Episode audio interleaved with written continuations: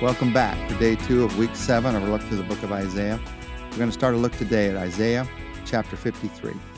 Isaiah 53 is the clearest chapter in all the Old Testament, which prophetically looks forward to the cross of Christ in the New Testament.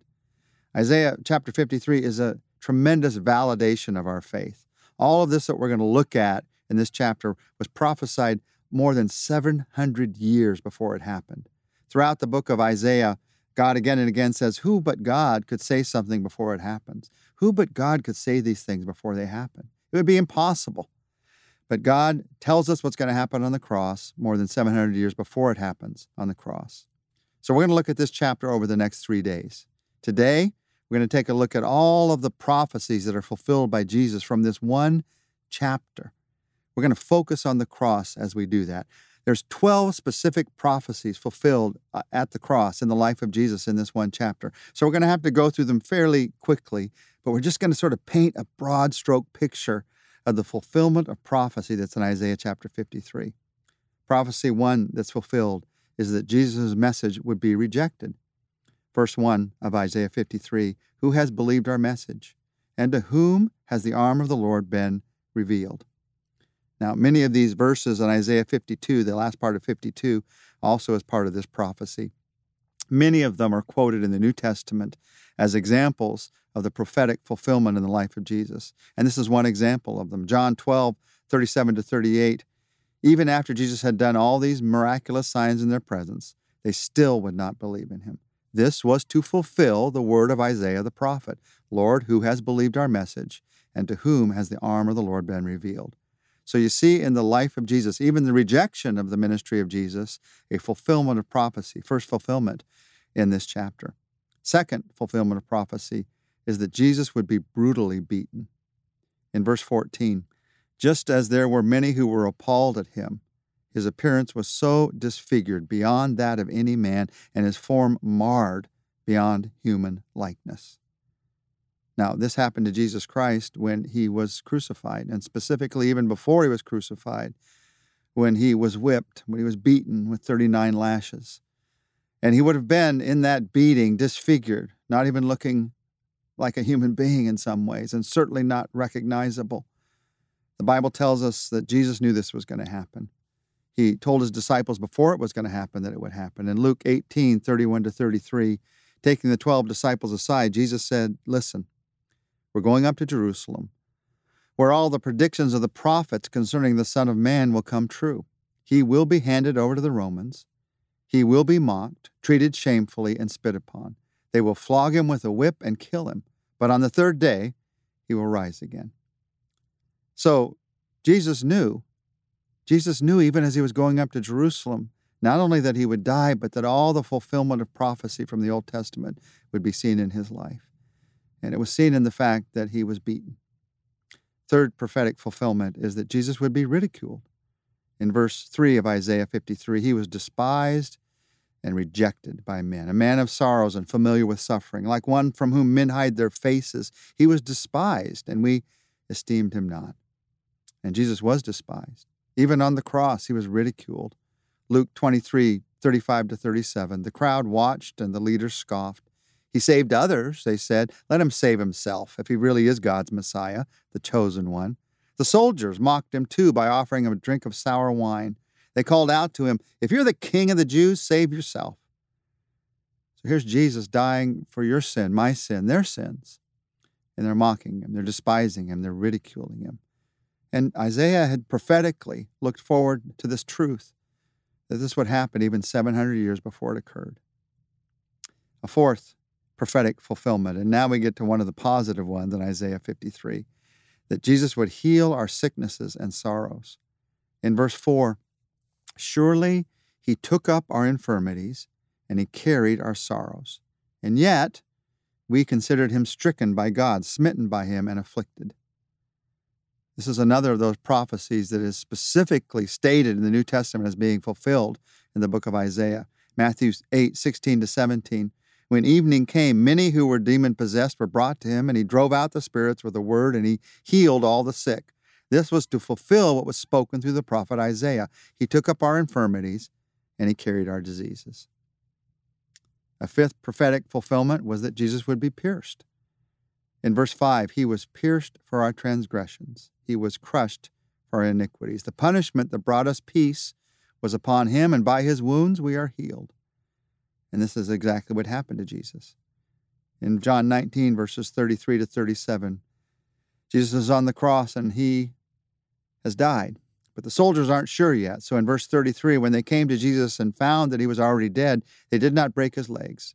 Instead, one of the soldiers pierced Jesus' side with a spear, bringing a sudden flow of blood and water. A sixth prophetic fulfillment is that Jesus would be silent in suffering.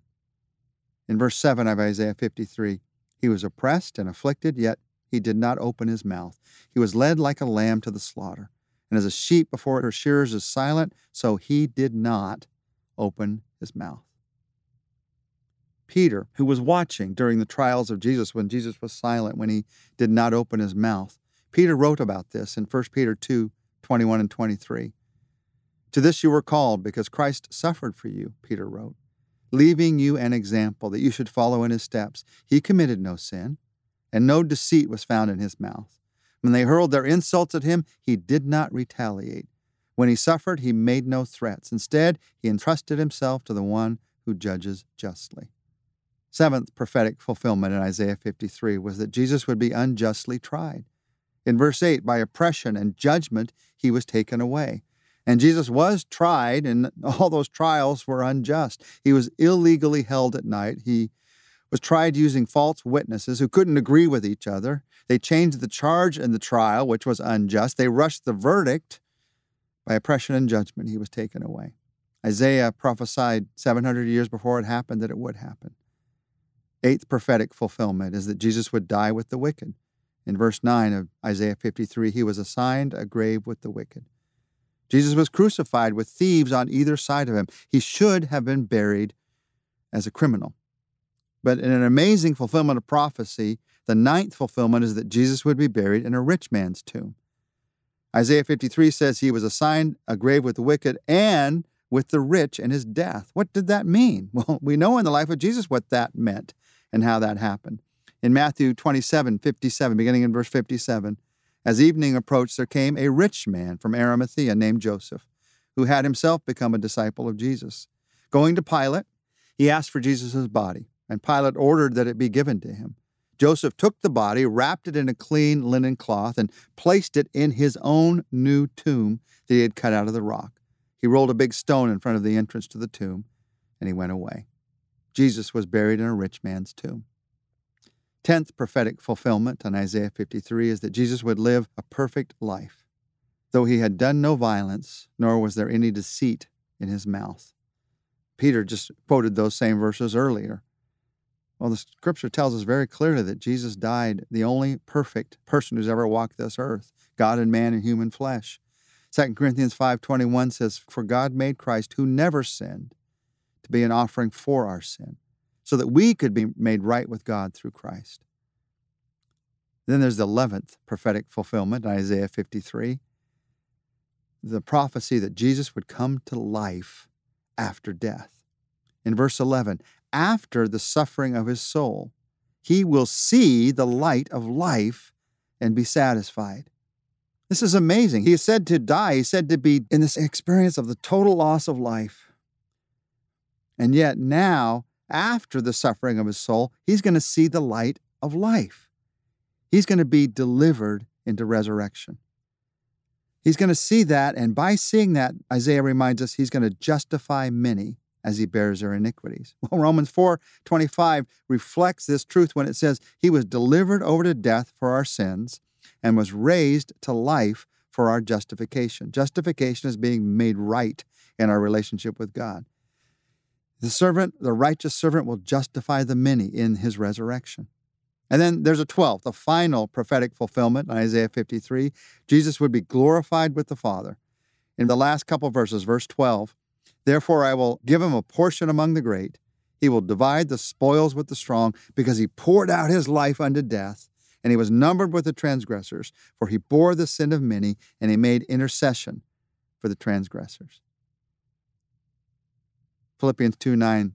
Therefore, God highly exalted him to the highest place, and he gave him the name that is above every name. Philippians chapter 2, 9, you might remember, comes right after talking about what Jesus did for us on the cross. Let's take a moment to just pray together, thanking God together for the truth of what he did for us. Jesus, we've walked through this so quickly. There's so much fulfillment in this chapter. I pray that the number of fulfillments would impact our souls would let us know that you'd always intended to die on the cross for us. You'd always intended to offer us this justification, salvation, righteousness, relationship with you. And so, right now, speak to our hearts and let us know that in the cross we see the love of Christ always planned. In the cross, we see the love of Christ spread out before us so that we can live the life that you've given to us. Thank you for the life that you've given us in the cross of Christ and the resurrection of Christ. In your name we praise you. Amen. Join us tomorrow. We're going to start a look at what Isaiah 53 has to teach us about how the deepest longings of our lives are met at the cross.